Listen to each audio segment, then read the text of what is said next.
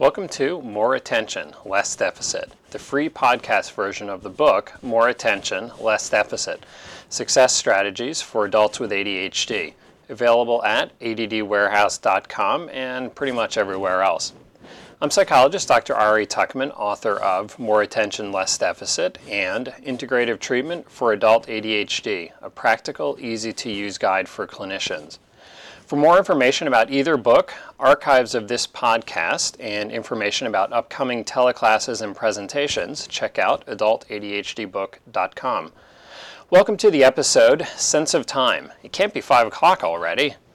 People with ADHD have difficulty monitoring the passage of time and planning accordingly, a skill that's really important in today's busy world. As a result, they tend to spend too long on some activities and not plan enough time for others. This contributes to their well-known time management problems. We all have an internal clock that tells us how much time has passed. For some people, this clock ticks loudly and consistently, and they're pretty good at judging the passage of time and knowing when to go on to something else, like going to a work meeting or getting into bed.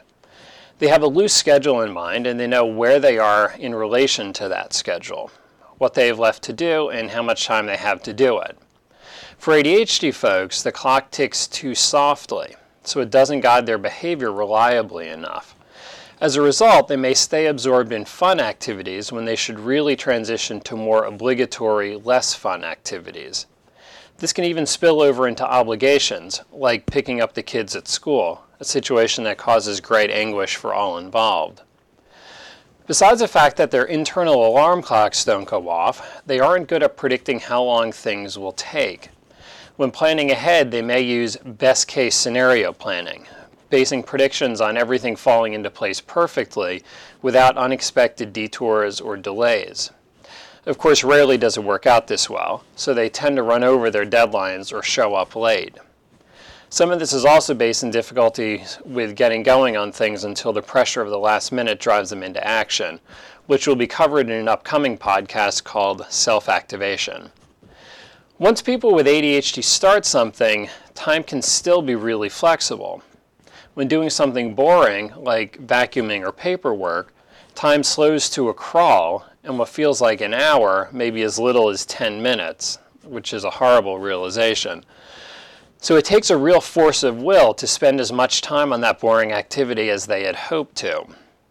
On the other hand, when doing something fun, an hour can feel like 10 minutes, so they may spend too much time on it. In both cases, they may not get as much done as they had planned. The sense of time is extremely important in today's society, not just at work, but also with family and friends. Almost all parts of life require planning, forethought, and otherwise remembering what needs doing and, just as important, when it needs to be done. ADHD adults usually know what they need to do, but have trouble doing it at the best times. Probably one of the most common and problematic examples of this is getting into bed on time each night. Assuming you have a specific bedtime, it takes a fair bit of planning, monitoring the passage of time, and making adjustments to climb into bed at the designated time and with everything done. Most ADHD adults fall victim to at least one of the many landmines as they make their way through the night's various activities.